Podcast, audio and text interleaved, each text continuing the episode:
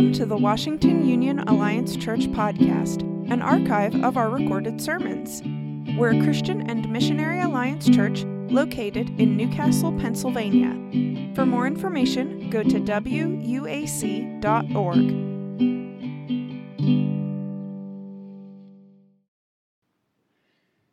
This morning we began a study of an intriguing passage from 2 Peter. So I invite you to turn in your Bibles to 2 Peter so that you'll be ready. Uh, 2 Peter. Uh, the title for the larger study or series is Seven Qualities of Transformational Faith. This scripture itself from 2 Peter chapter 1 resonates with me as it gives us practices that we can go into and dig deeper into our relationship with God through Jesus. So let's think about uh, these seven qualities and thinking of who am I. Uh, let's move on to then the next slide with the scripture verse. Listen to the promise just of verse 8 here. For if you possess these qualities in increasing measure, they will keep you from being ineffective and unproductive in your knowledge of our Lord Jesus Christ. Isn't that a nice verse. If you do this in increasing measure, if you keep these qualities, if you practice these qualities in increasing measure, then we can have assurance that we will not be ineffective uh, in our life or faith. So uh, we look forward to digging into this. Practicing the qualities keep us from being ineffective or unproductive. Uh, that's sort of saying from the negative, but also look at it from the positive Practicing them will help you be effective and be productive in your walk with Jesus, in your life of faith, in your life itself. So let's read the passage. 2 Peter chapter 1, we're going to begin with verse 1. 2 Peter chapter 1, beginning with verse 1. And before we read, let's advance to the next slide, which represents the teaching of the passage. It shows these different characteristics, uh, and we'll just leave that slide on for the rest of our time. 2 Peter chapter 1, beginning with verse 1. Simon Peter, a servant and apostle of Jesus Christ, to those who through the righteousness of our God and Savior Jesus Christ have received a faith as precious as ours. Grace and peace be yours in abundance through the knowledge of God and Jesus our Lord. His divine power has given us everything we need for life and godliness through our knowledge of Him who called us by His own glory and goodness. Through these, He has given us His very great and precious promises, so that through them you may participate in the divine nature and escape the corruption in the world caused, caused by evil desires. For this very reason, make every effort to add to your faith goodness, and to goodness, knowledge, and to knowledge, self control, and to self control, perseverance, and to perseverance, godliness, and to godliness, brotherly kindness, and to brotherly kindness, love. For if you possess these qualities in increasing measure, they will keep you from being ineffective and unproductive in your knowledge of our Lord Jesus Christ. But if anyone does not have them, he is nearsighted and blind and has forgotten that he has been cleansed from his past sins. May the Lord bless his word to our hearts and lives. Again, verse 8 if you possess these qualities in increasing measures, they will keep you from being ineffective and unproductive in your knowledge of our Lord Jesus Christ. I want to ask a question that has stumped great minds for centuries. Which came first, the chicken or the egg? Now, without getting too philosophical, you need a chicken in order for the egg to be laid. But without the hatching of a fertilized egg, you wouldn't have any peeps. The chicken and the egg go together. So that's why we have this conundrum which came first? It, they just are together. And that's all we can really understand. There's another common phrase that says we should not put the cart before the horse. Now, that's not seemingly as philosophical as the chicken and the egg, but still it's important. Uh, sometimes we get more enamored with the buggy uh, than we do with the horse that's pulling it. But without the horse, the buggy has no power. In our faith relationship with God, we sometimes get confused and try to put the cart before the horse. And what do I mean by that? We forget that God first entered into a covenant relationship with the children of Israel at Mount Sinai before he gave the Ten Commandments. Covenant first, response of faith and obedience, the trust and obey, after we come to know God in covenant, in his in faith. We have a tendency, tendency to think that somehow we must live a certain way before God could possibly love us, that we have to somehow earn God's love for us, which is impossible. We think maybe if we do enough good works, even like the seven qualities that we have listed here, if we do that well enough, then God will love us. But you see, that's putting the cart before the horse. We forget that the scripture tells us in Romans 5, verse 8, while we were still sinners, Christ died for us. While we were still enemies, Christ died for us and gave himself for us. In chapter 1 of 2 Peter, Peter speaks a lot of the qualities we should uh, diligently develop in our lives. And we could easily misunderstand his point because we get so caught up in this is the things, this is the checklist that we have to do. That's sort of our nature. We think we have to somehow earn our way into God's favor. Now, Peter does say we're to give ourselves diligently to the Christian life, but he also very, very clearly proclaims that God is the author and finisher of our faith. Look at verses 3 and 4. Verses 3 and 4. His divine power has given us. That's an important word, given. And then in verse 4, through these he has given us. This comes from God. This is his gift. This word, he's given these to us. His divine power has given us everything we need for a godly life. Verse 4, he's given us his very great and precious promises. Who gave them? God. God gives these things. It wasn't something that you made happen or that I made happen. Uh, rather, it was given to you by God. These are his gifts to you. Ephesians 2, verses 8 and 9 For by grace you have been saved through faith. Uh, It is the gift of God. It is not of your own doing. It is the gift of God, not as a result of works, so that no one can boast.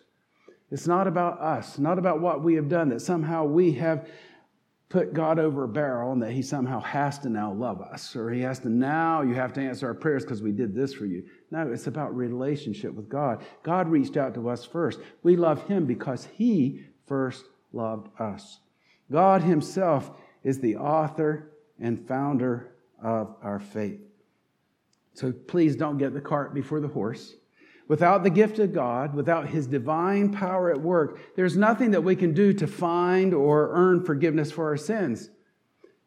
And without God's gracious gift of salvation, uh, these seven qualities that we see on the screen, even though they are nice and that they are good by themselves, uh, they would only be the cart without the horse to energize them. We need God's work. We need God's power. We need to live in relationship with God. Do you know Him? Have you placed your faith in Him? As Peter addresses these truths, he has a way of identifying who we are, who are believers in Jesus. We can say, well, we're believers in Jesus. That's an easy name. But who are we? Who are you? How do we get to know each other? When we apply for a job, we prepare a resume to introduce ourselves to our prospective employer. Uh, we give information about our education, our job experience, abilities that we might have that could be an asset to the company. Uh, we're wanting, in a sense, to sell ourselves at least to get that interview so that we can see if we can become a part of that company. Uh, soon, our church board will be receiving pastoral resumes as we look for our next lead pastor. In addition to the regular things on most resumes, the pastor may include some general information about his family. Uh, also, a brief summary about how he came to faith in Jesus himself, because that's a very crucial item uh, for us to know in our pastor of his own walk with the Lord. But also, he may share other ministry priorities and values, and then we can sort of get a feel for it. Does this person line up with where we are? uh, and can they help lead us forward? So we try to get some of that information from resumes, and then we go deeper in interviews. When we're getting to know someone, we usually ask some questions that are pretty easy to start off with, and they're almost always more of a surface uh, nature. Uh, there was one time I introduced myself to a new school bus driver. I'm a school bus driver during the week, and I said, Oh, Dave, I haven't met you yet. Uh, um, my name is Phil. And he said, Oh, my name is Steve. Oh.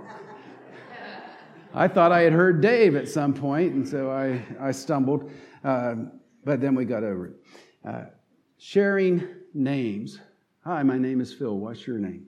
Uh, where are you from? Some of you, uh, if you listen closely, will detect a southern twang in my voice, and you can know that I'm from North Carolina. Uh, there are times, though, that we've been on vacation as a family with our young children down in Florida, and people heard us talking, and they come up to us and ask, What part of Pittsburgh are you from? You know, we have a definite way of identifying uh, people, but still, that's sort of surface, isn't it? In terms of where, where we're at and where we're from. You know, knowing some of the stuff about the Pittsburgh region, the, the toughness and the grit uh, that's involved, uh, that has some factor, but still, that's not telling about who we really are. Uh, so we, we want to know something more. Uh, what do you do for a living? How many siblings do you have? Uh, where'd you go to school? Those kinds of things. Now, those are easy questions that just really touch at the edge of who a person is. But the Apostle Peter in this passage is taking us deeper. He's going beyond the surface and down deep. Down deep because he sees things about believers that the people of the world have missed. You remember uh, the old commercial about Transformers, the little toys? Transformers more than meets the eye because they become something different.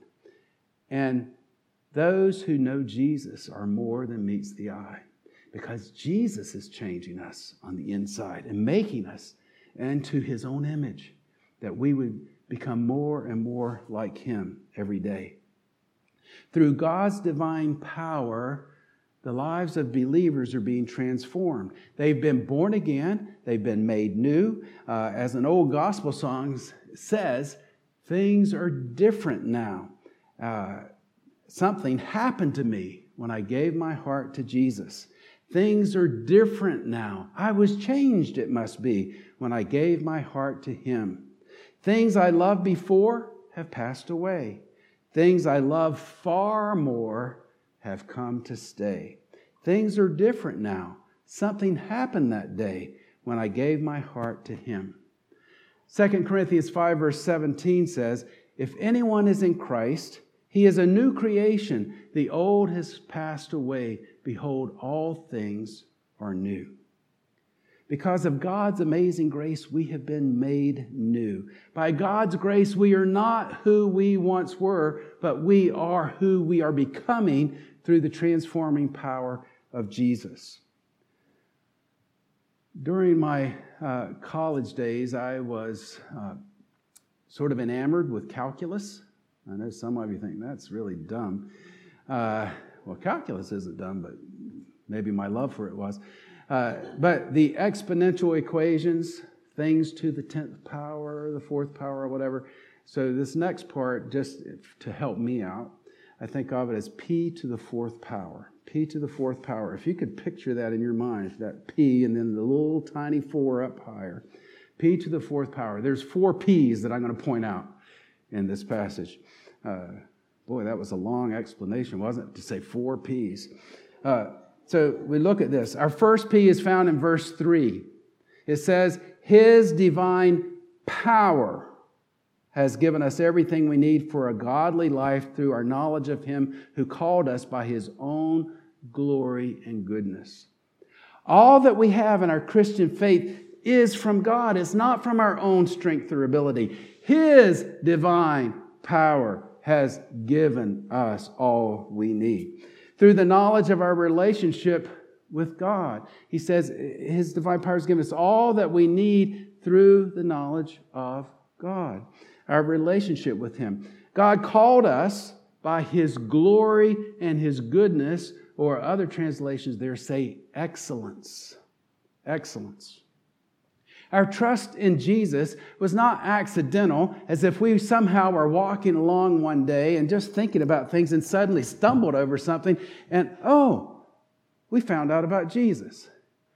It's not an accident, but rather God in His love and His grace has reached out to us. He has sent people into our lives or events into our lives to bring us face to face with Him and to learn of Him, that He loves us and cares for us.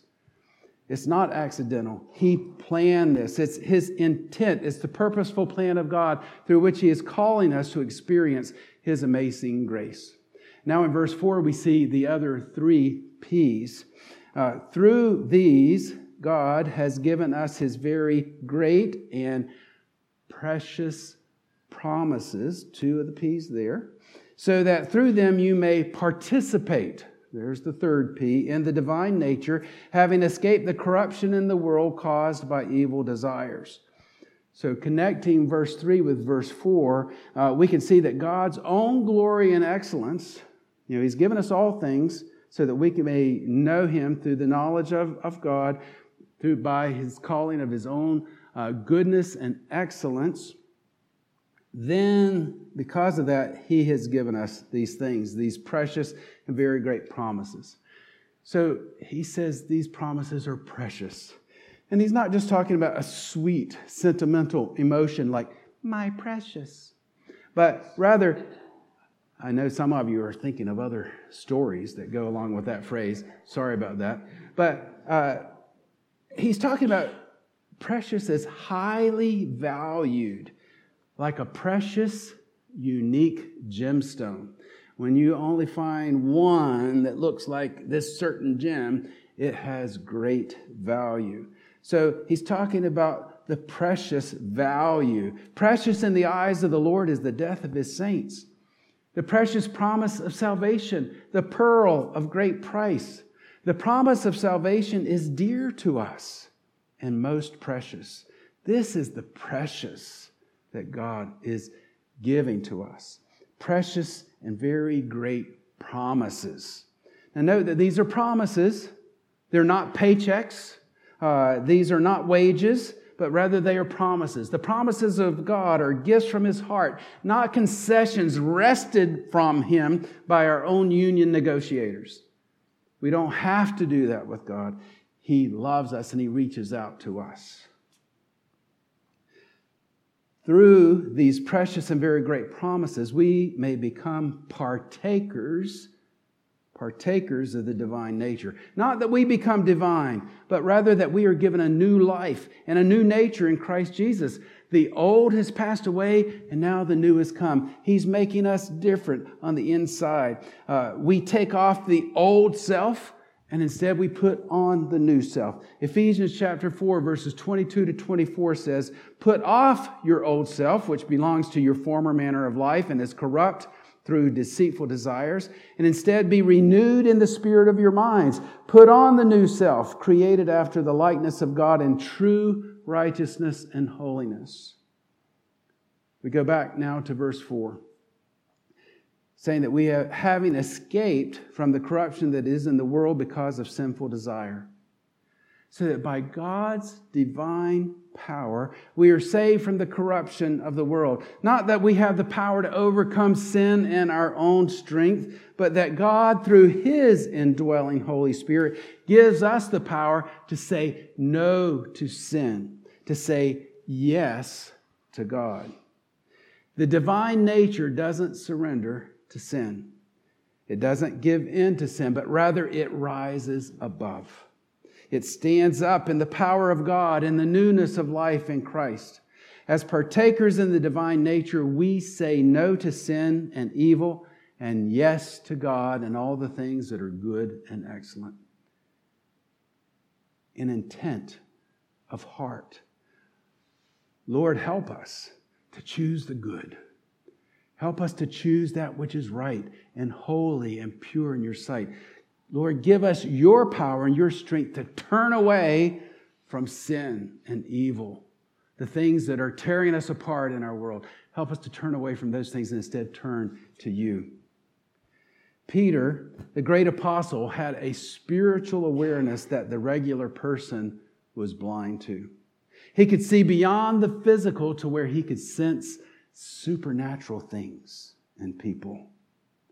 He saw the people in a different way. He could, uh, along with those who had placed their faith in Christ, Peter recognized their new true identity, who they were in Christ. They were saved from their sins by the power of the blood of Jesus. They were made new by the transforming work of Jesus. They were empowered by the divine nature, the Spirit of God living in and working in us, drawing us closer and closer to Jesus, uh, making us more and more like Him. Outside of that divine power, we would be hopeless and helpless. But because of God Himself, we have new life. Because of God, each person who has trusted in Jesus can say these things about themselves I am a new creature new creation in Christ Jesus. I am a child of the King. I am a sharer in the divine nature, one who is longing to, to live as Jesus lived, uh, one who is following Jesus and his teachings from the depths of my heart. This is who I am. I am not a victim of my circumstances, but rather a transformer of them by the power of Jesus living in me. These are the four P's power, precious, promise, partaker. These are all foundational to our walk with God. And on that foundation, we give ourselves to build a more effective faith, a faith that bears fruit in our lives.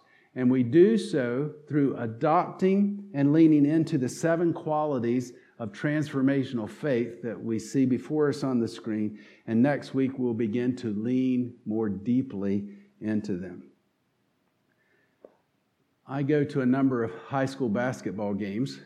And the friend that I go with one time was talking about one particular player. We had watched him from when he was a freshman until he got up to being a senior, and the transformation and the, I mean, the skills and the abilities of this guy. The friend said, Imagine the amount of hours of practice that this guy has given to get so good. And I agreed. And then I added that as a young person, I gave myself hours and hours and hours of shooting the ball at the basket, shooting the ball at the basket, doing different moves and all that kind of stuff, uh, trying to, uh, to be better, but never came anywhere close to this kid's accuracy. Practice is very important, but so is talent coordination, innate ability. In the Christian life, there are those who work really hard trying to do what is right, trying to turn away from sin, trying, I'm trying, Lord, I'm trying, but they struggle again and again. Yes, practice is important, but ability must be there. And we're not able on our own. We need Jesus. We need the power of His Spirit working in our lives so that we can say yes to God and no to sin. Do you know Jesus as your personal Savior? Have you come to the end of your own strength, your own ability, your own efforts in trying to live the Christian life that you're going to say, God, I can't do this by myself. I need you. To say, Lord, would you come by your Spirit, fill me with your Spirit so that I can live for you? Have you surrendered to God's divine power through the Holy Spirit?